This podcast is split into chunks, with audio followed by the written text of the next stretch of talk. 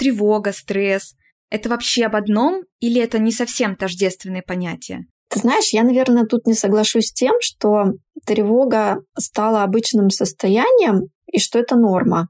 То, что сейчас с нами происходит, э, мы точно можем это выдержать. Что мертво умереть не может. Ведь все равно мы уже проиграли эту игру со смертью. Будем ли мы тревожиться или нет, будем ли переживать, все равно финал один. Так что давайте делать приятное, дарите, ловить улыбки. Если у вас есть мысли, не пора ли мне обратиться за помощью, скорее всего, это означает то, что вам нужно идти и обратиться за этой помощью. One-on-one -on -one. – это не сессия у терапевта и не эзотерический сеанс – Здесь мы простыми словами обсуждаем насущные вопросы айтишников через призму психологии.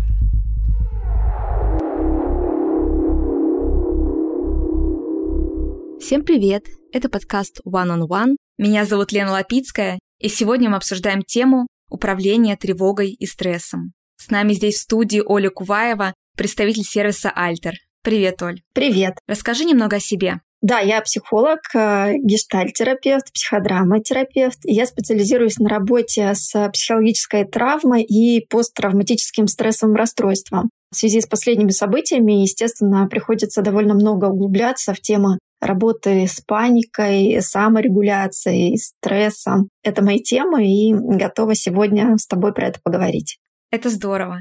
Оль, вот сейчас особенно заметно, что у каждого из нас своя реакция на волнующие события. Бей, беги, замри. Кто, на твой взгляд, лучше справляется со стрессом? Ты знаешь, лучше справляются со стрессом те, кто имеет возможность и разрабатывает для себя сценарий того, как эти реакции «бей, беги, замри» преодолеть. И по факту это те люди, которые могут находиться в таком вот ну, так называемом окне толерантности, окне собственной саморегуляции. А рекомендации, как этого достичь, будут специфичны для каждой из групп? Или все равно общие, такие, знаешь, универсальные? С одной стороны, можно сказать, что многие советы, многие упражнения, они, конечно, универсальные, но в любом случае, если мы говорим про себя или если мы говорим про тех людей, которые рядом с нами, есть какие-то нюансы в каждой из этих реакций. Например, то, что мы будем делать с человеком, который находится в реакции замирание не очень будет подходить для человека, который находится в реакции «бей» и в гневе. Слушай, а действительно, я думаю, теперь многим а, стало понятно, почему не следует давать непрошенные советы. Все же любят это делать, исходя из своего личного опыта, своего типичного поведения. В частности, тем и хороший психолог, что это помощь по запросу и очень индивидуальная, персональная. Скажи, а вот тревога, стресс, это вообще об одном или это не совсем тождественные понятия? В чем будет принципиальное различие для человека? И сразу к тебе следующий вопрос. Стрессовые обстоятельства – это не всегда означает стресс? Стрессовые обстоятельства и стресс – тождественные ли это понятия? Скорее всего, нет. Когда мы говорим про стресс, Первое, конечно, что возникает, это как раз-таки возникают те самые обстоятельства. И на самом деле здесь очень важно отслеживать и понимать, что это обстоятельство то, что возникает вовне человека, и то, на что человек на самом деле не влияет. То есть это вот некоторое событие, которое произошло. И произошло где-то не внутри человека, не он его форсировал, скажем так, а это что-то, что случилось. И дальше уже на это событие у человека возникает какая-то реакция. Реакцию на это событие мы называем стрессом. То, как наша психика, как наш организм и как наше тело реагируют на то, что произошло, реагируют на это событие. Если, например, у нас кто-то толкнул, это тоже некоторое внешнее событие, и тело на это событие реагирует. Человек пошатнулся, он начал злиться или он э, ну, как-то возмутился, еще что-то с ним произошло. Да, я бы разделяла, что есть некоторое стрессовое событие, и сейчас э, специфика нашего времени такова, что мы все находимся в одном стрессовом событии, при этом контекст этого события в целом у каждого человека свой индивидуальный. И стрессовая реакция тоже у разных людей, она разная.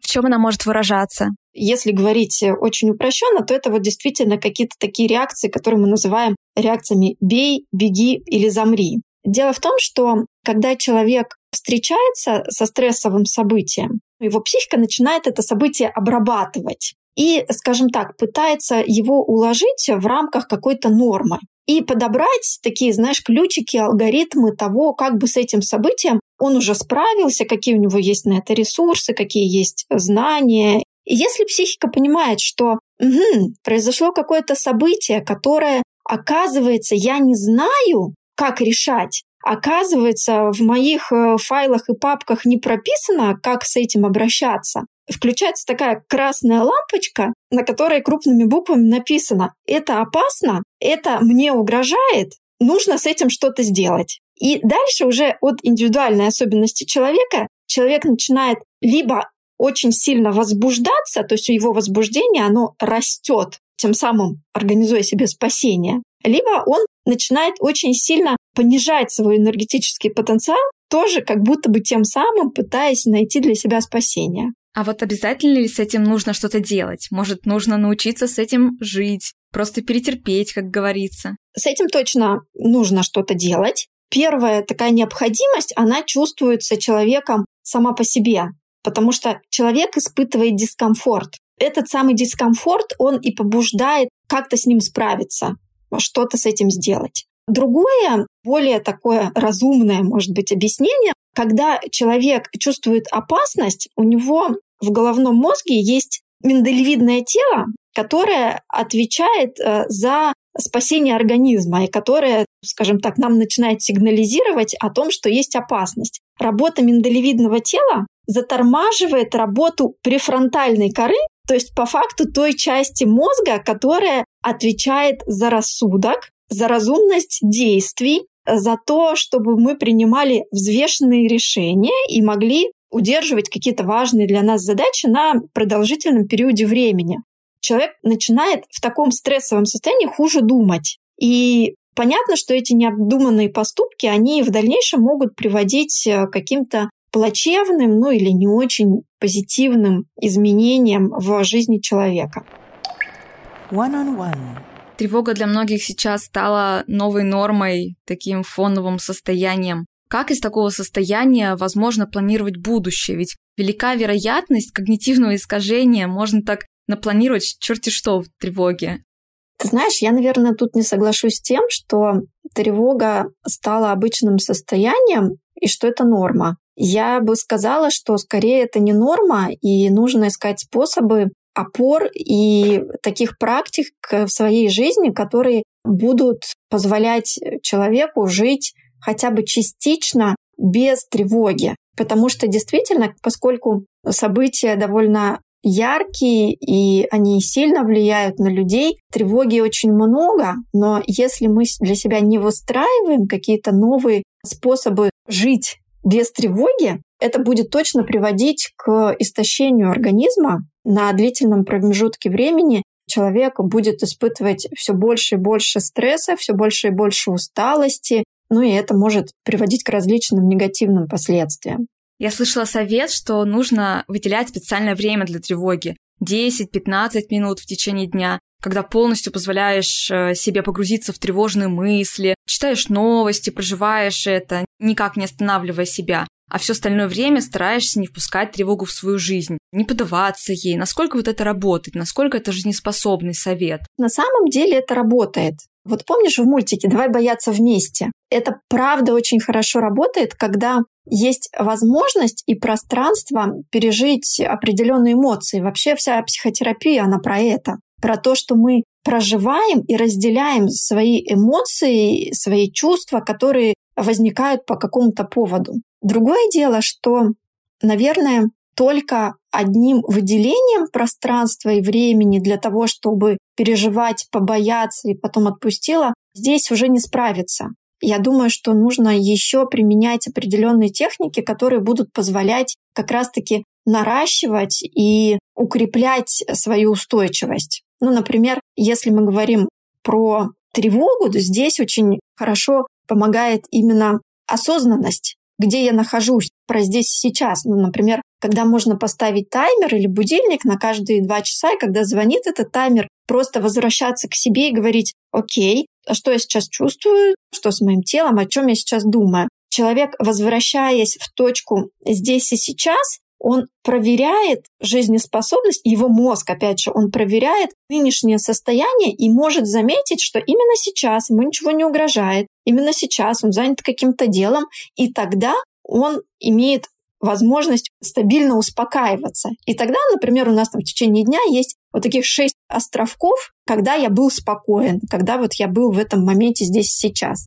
Тревога — это недифференцированный страх. Вроде бы чего-то боимся, должно произойти что-то нехорошее, но мы пока не знаем, что именно. Страх — это такое следующая стадия уже тревожности, когда мы знаем, чего мы боимся. Работа с тем же самым страхом, она заключается в том, чтобы проверить, что конкретно сейчас мне угрожает. Проверить, нужны ли сейчас те самые реакции организма, которые он мне выдает, насколько они актуальны сейчас. То есть сейчас вот я прям куда-то лечу в столб, прямо сейчас передо мной ушла земля из-под ног, или прямо сейчас э, кто-то на меня, например, кричит. И когда мы оцениваем, что именно сейчас у нас нет источника опасности, он где-то есть в нашей голове, есть где-то в будущем, это помогает возвращать организм к своему более спокойному состоянию и тормозить состояние тревоги, и тормозить состояние страха. Ты сказала про осознанность. Я вспомнила как раз книжку Стивена Кови «Семь навыков высокоэффективных людей». Там говорилось, что нужно отслеживать, на что мы тратим свою энергию, внимание и условно все, что оказывает на нас интеллектуальное, эмоциональное влияние, мы объединяем в такой круг забот. И если к нему присмотреться, то он состоит из того, на что мы не можем влиять, и из того, на что можем. И вот последнее объединяется в круг поменьше, такое подмножество, круг влияния. И как раз на этот круг влияния нужно обращать свое внимание. И если происходит наоборот, то это по сути только волноваться, жаловаться, обвинять, чувствовать себя жертвой. И на это уходит энергия, плюс происходит пренебрежение теми сферами, на которые мы как раз можем влиять. Мы подробнее остановимся на этом в другом нашем выпуске про прокрастинацию. Да, мне очень нравится этот круг влияния, на что я могу влиять, на что я не могу влиять. Мне еще нравится это, потому что это такая когнитивная штука, про которую можно подумать, потому что позитивное и продуктивное думание — это тоже один из способов себя успокаивать. Я очень рекомендую всегда вести записи. Это неважно, мы пишем от руки или мы можем это делать где-то в компьютере. Я вот люблю, например, Миро, доску, да, где можно просто нарисовать для себя и поставить какие-то зацепки. И когда мы прописываем какие-то факторы, на которые мы действительно можем влиять, мы успокаиваемся, потому что мы присваиваем себе зону управления этими частями. И когда мы прописываем за этим кругом влияния круг того, на что я не могу влиять, что находится вне зоны моего влияния, мы тоже как будто бы отказываемся или даже освобождаем себя от обязанности за это тревожиться, освобождаем себя от обязанности на это влиять. Ну и как часто бывает, да, главное отличить первое от второго. И в этом бывает иногда загвоздка, но в целом я думаю, что если это делать, если правда это для себя прописывать, если относиться к этой практике, к этому упражнению серьезно, то оно будет работать. Даже сейчас я провожу вебинары по поводу того, как справиться со стрессом. Я очень часто говорю людям, что от того, что они знают, как с этим поступить, ничего не меняется важно начать делать, даже если это какие-то очень простые, даже если это кажущиеся нелепыми упражнения, их важно начать делать. В идеале делать системно, и только тогда это будет помогать. Некоторым списки дел кажутся нелепыми, мол, жизнь — это про спонтанность, нельзя себя полностью зарегулировать. Конечно, в этом есть и другая крайность когда эти списки дел становятся бесконечными, формируются только списки, но ничего с этим не происходит. Это другая крайность, которую тоже тогда нужно дать человеку просто идти и потихоньку-потихоньку именно делать акцент на делании. Ну, уже не списков, а на делании вот каких-то там дел, например, из этих списков. Но когда человек записывает, во-первых, он это формулирует изначально в своей голове, и, во-вторых, появляется некоторая однозначность такая однонаправленность мышления, что я вот сейчас это выписал, и пусть даже сейчас, пусть на ближайшие пять минут это именно так. тогда вот эта мысленная жвачка, такая вот невнятность, какая-то многозначность, это исчезает. И это очень полезно. Но ведь жизнь, она бесструктурная и спонтанная. Разве не надо учиться к ней так и подходить? А я вообще люблю структуры. Я понимаю, что сейчас мы живем в вука период, что все меняется, что есть вот это понятие антихрупкости. Чем мы гибче, тем мы устойчивее на самом деле. Для меня, например, структура, общая структура, как некоторая основа, она очень рабочая. На что я могу опираться? Те, например, психологические подходы, которые говорят о том, как справляться со стрессом, как это делать более эффективно, они тоже предполагают определенные структуры. То есть есть несколько, например, зон, которые важно учитывать, которые важно реализовывать для того, чтобы оставаться устойчивым. Оль, а про медитацию что думаешь? Не может она в такое время, наоборот, навредить? Должна сказать, что я здесь ангажированный человек в том плане, что я медитатор более чем двухлетним опытом. У меня есть опыт прохождения випасаны десятидневной. И в этом смысле я исследовала медитацию на себе, и я ну, так понимаю, о чем я говорю.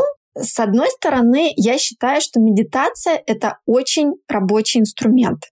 Но, как и любой инструмент, он должен быть наработан. И когда мне рассказывают, там, я, например, был в панике, мне было так тяжело, я сел медитировать, при этом я понимаю, что этот человек сел медитировать первый раз за полгода, и, конечно, скорее тогда фокусировка на своих чувствах и на своих переживаниях, она скорее только усугубит процесс. Она сделает его ярче, она сделает его сильнее. Навыка стабилизировать этот процесс и навыка не вовлекаться сильный эмоциональный процесс, который нарабатывается, ну, скажем так, месяцами в медитации, этого навыка нет.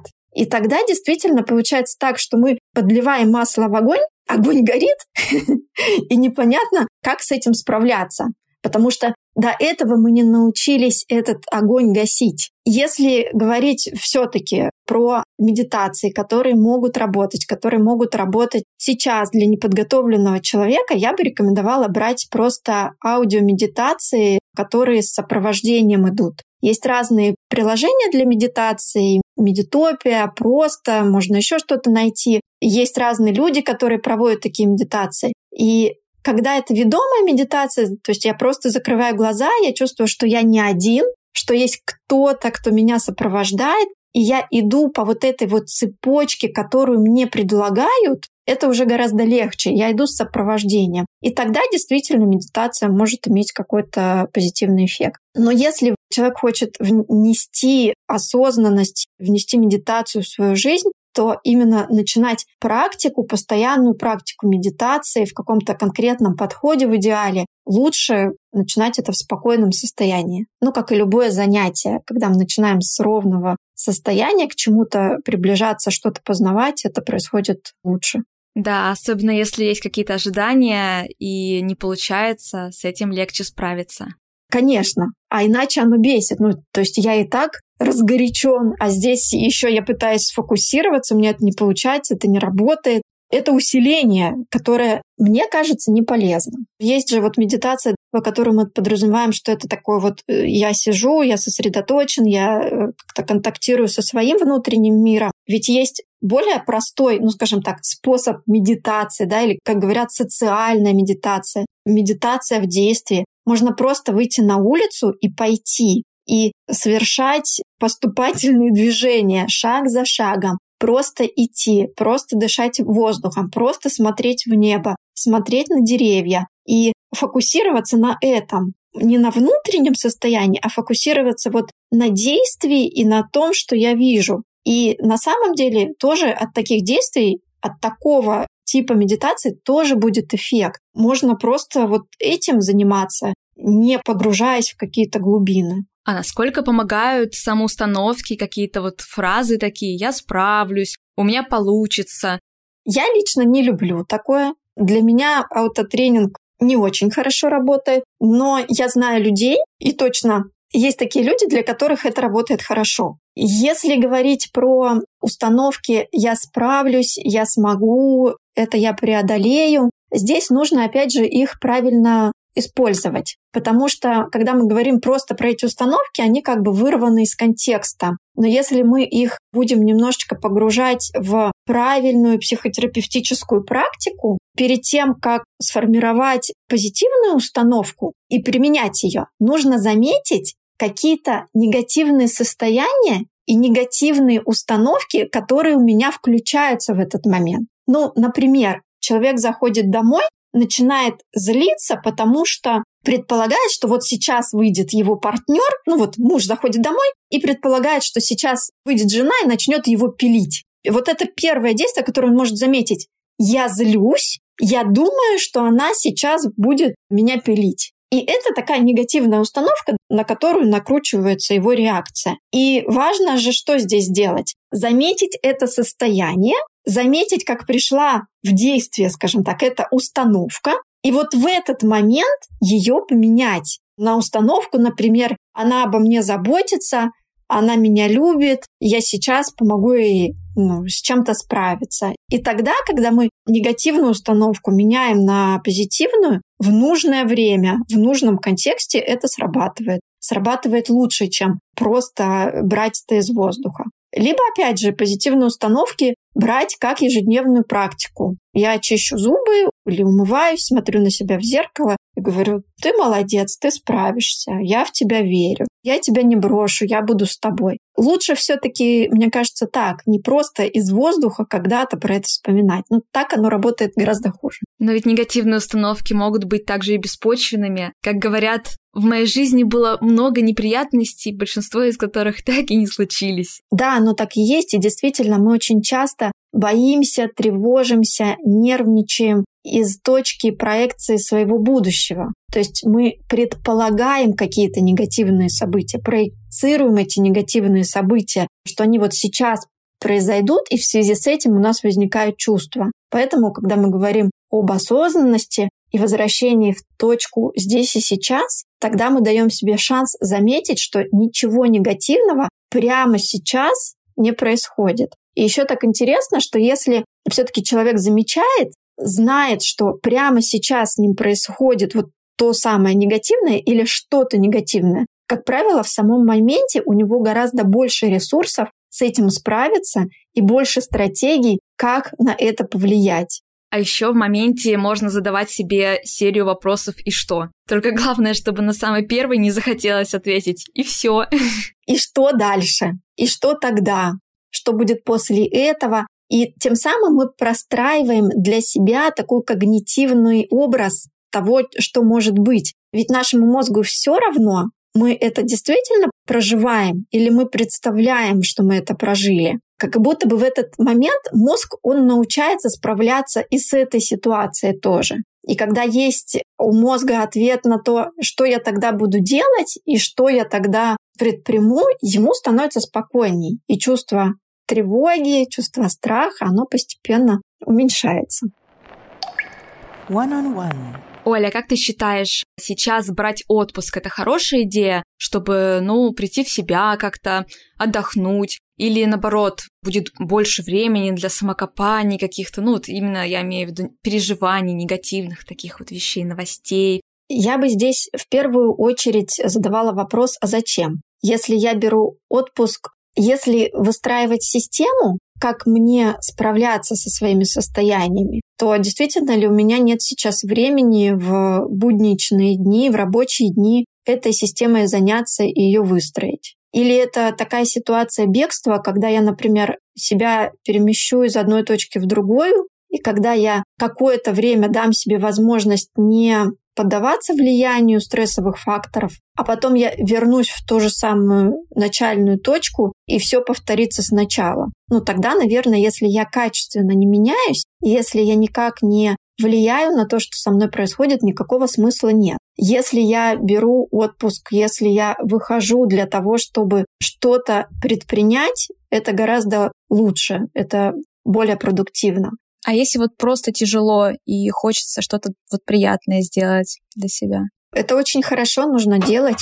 Я думаю, что делать для себя приятное И работать на восстановление собственных ресурсов сейчас очень важно. И если вы чувствуете, что хочется сходить на массаж, хочется в баню сходить, пробежаться, что-то сделать, это очень хорошо. То есть это само тело, оно подает сигналы о том, что вот мне сейчас вот это нужно, мне нужна какая-то разрядка. Если говорить про офис, то если в офисе есть поддерживающая среда, и есть социум, который будет вас поддерживать, может с вами поговорить, или кого-то человек сам может поддержать, потому что когда мы даем поддержку, мы на самом деле тоже очень много получаем от этого. Тогда есть смысл оставаться в рамках собственного коллектива или компании друзей чувствовать себя нужным порой очень важно. Да, но знаешь, тут главное, конечно, не переборщить. Во-первых, выбирать, с кем я сейчас э, готов и могу и чье влияние на меня окажет позитивное воздействие, с одной стороны, а с другой стороны не включаться в помощь другим людям настолько, чтобы это было травматично для меня. Есть такое упражнение в психологии, называется эмоциональное контейнирование. Когда мы выслушиваем другого человека без оценки, без осуждения, без какого-то желания явно ему сейчас что-то другое насадить или чем-то ему конкретно вот сейчас помочь, мы просто выслушиваем его и говорим, да, я понимаю, это действительно так, да, тебе сейчас страшно, действительно очень много злости, да, так много неопределенности. И мы, знаете, как бы вот именно контейнируем, то есть собираем вот в такую кубышку все его эмоции. Но при этом большая задача состоит в том, чтобы потом эту кубышку на себя просто не опрокинуть, а закрыть плотно крышечку, завернуть замочек и убрать ее. Дать возможность человеку выговориться, дать возможность человеку проявиться, побыть в том, в чем он есть, но не съесть это самому. Вот в этом смысле, конечно, когда мы это делаем с детьми, например, это проще. Иногда, когда это взрослые люди или как-то сильно насаждающие свои эмоции, это может быть сложнее. Сначала кислородная маска на себя. Всегда важно сначала задать себе вопрос, есть ли у меня сейчас ресурсы кому-то помогать? Есть ли у меня сейчас способность выдержать чей-то монолог? Есть ли у меня сейчас желание включиться в какое-то дело вот именно такого социального контекста, могу ли я сейчас это сделать. И если я говорю, да, я сейчас могу, я готов, я хочу помочь человеку, тогда все равно помогать, но не съедать, не брать его чувства, эмоции на себя. А такую выдержку и стрессоустойчивость вообще можно развить? Или это либо есть, либо нет? Конечно, она развивается. Здесь важно понимать, что развитие идет поступательно. Для него, опять же, нужны какие-то действия, я не говорю сейчас о тех моментах, когда у нас снижается чувствительность из-за количества стрессовых событий. Это способ защиты психики. Но когда мы находим продуктивные выходы из сложных ситуаций, на нашу подкорку записывается, что я это могу, я способен с этим справиться. И тем самым наша устойчивость, она действительно увеличивается. Опять же, практики разного рода, упражнения, которые можно делать, они дают возможность устоять. Ну и вот сейчас я же тоже работаю с клиентами. Мне тоже непросто. Я тоже как человек, я переживаю. Но я знаю, что вот сейчас я поработаю, потом, например, я пойду умоюсь холодной водой, я подышу, я прогуляюсь в течение часа, и я себя восстановлю. И тогда те события, ну, скажем, какой-то сложный разговор, который мне предстоит, он меня уже так сильно не пугает, потому что я знаю, что я сделаю, как я себе помогу, когда это закончится. И у твоих клиентов, наверное, за время сессии тоже нарабатываются какие-то навыки. Конечно, очень сильно увеличивается и стрессоустойчивость, и зона принятия себя, и количество адаптивных способов увеличивается, потому что когда мы проживаем хотя бы раз ситуацию, она уже у нас есть э, в нашем багаже знаний, в багаже реакции, и это очень помогает. В мой багаж реакции упала фраза из «Игры престолов», что мертво умереть не может. Ведь все равно мы уже проиграли эту игру со смертью. Будем ли мы тревожиться или нет, будем ли переживать, все равно финал один. Так что давайте делать приятное, дарить и ловить улыбки, гладить котов, быть на чили, на расслабоне. Классно. Как терапевт я, конечно, понимаю, что страх смерти — это один из самых базовых страхов, которые есть у человека, и он такой самый оцепеняющий. Ну, если мы будем разбирать многие ситуации и, скажем так, приходить к истоку этих ситуаций, то очень часто мы будем доходить э, до страха смерти. Но мне все-таки кажется, что в нашей культуре именно смерть, она очень сильно нагружена, может быть, процессом горевания, процессом какой-то бесповоротной фатальности того, что происходит. И в этом смысле, например, мне ну, удобнее и как-то так внутри приятнее опираться на восточные какие-то мировоззрения, которые говорят о том, что на смерти не все заканчивается, и здесь есть какое-то продолжение, даже если мы не знаем, какое именно, но что-то точно есть, что-то будет дальше. И если мы не знаем, что будет дальше, это не значит, что это закончится. Опять же, это, ну, меня, по крайней мере, возвращает в точку здесь сейчас, дает сил и возможности вот сейчас вот этот отрезок, вот эти 50, э, не знаю, 60 лет прожить наполненно и прожить так, как получится. Потому что как будто бы есть идея, что наша жизнь, она должна случиться вот по какому-то правильному сценарию, а есть неправильный сценарий, ошибочный сценарий. Откуда это? Здесь нет на самом деле никаких ограничений. И даже если мы сейчас делаем какой-то маленький шаг во что-то, если мы что-то предприняли, это уже хорошо.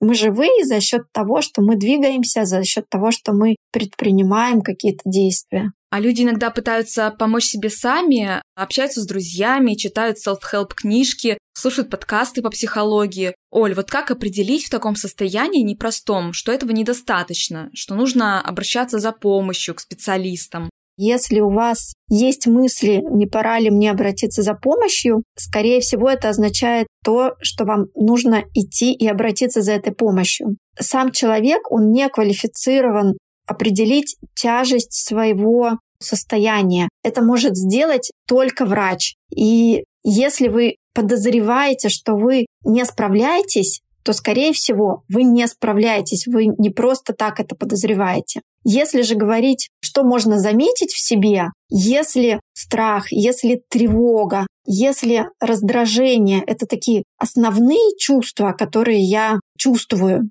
которые меня заполняют, или мне становится вот именно физически уже плохо, у меня постоянно болит голова, у меня часто бьется сердце, мне не хватает дыхания, у меня очень большое напряжение в теле. Или наоборот, у меня такая слабость, что я не могу себя поднять с дивана, и мне просто совершенно ничего не хочется делать. Это симптомы, которые говорят о том, что нужно идти к врачу, нужно обращаться к специалистам, и степень тяжести вашего состояния может определить только врач.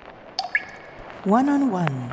Если все же человек решает, что ситуация не критическая и он может справиться сам, что еще можно попробовать э, делать в моменте? Если человек понимает, что ему прямо сейчас плохо, то первое, на что стоит обратить внимание, это на свое тело.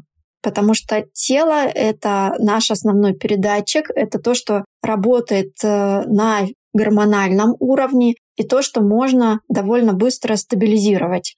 Если это, например, тревога, если это страх, можно пойти в ванную и умыться. Но умыться не просто так, вот как бы умыться, как это мы обычно делаем по утрам. Можно набрать тазик с водой и опустить полностью лицо, ну так вот, чтобы задержать дыхание, опустить лицо так, чтобы оно полностью погрузилось в холодную воду, ну ненадолго, ну, там, может быть, на 5, на 7 секунд, чтобы именно очень яркое ощущение холода было в лице, и это будет активизировать нашу гормональную систему. Или если нет возможности, например, опустить лицо, можно помыть руки до локтя. Не просто кисти, а прям закатать рукава и помыть, вот так как врачи, знаете, моют руки до локтя, тоже такой прохладной водой, очень замечая и фокусируясь на тех ощущениях, которые возникают. Если еще из каких-то таких приемов с водой 12 раз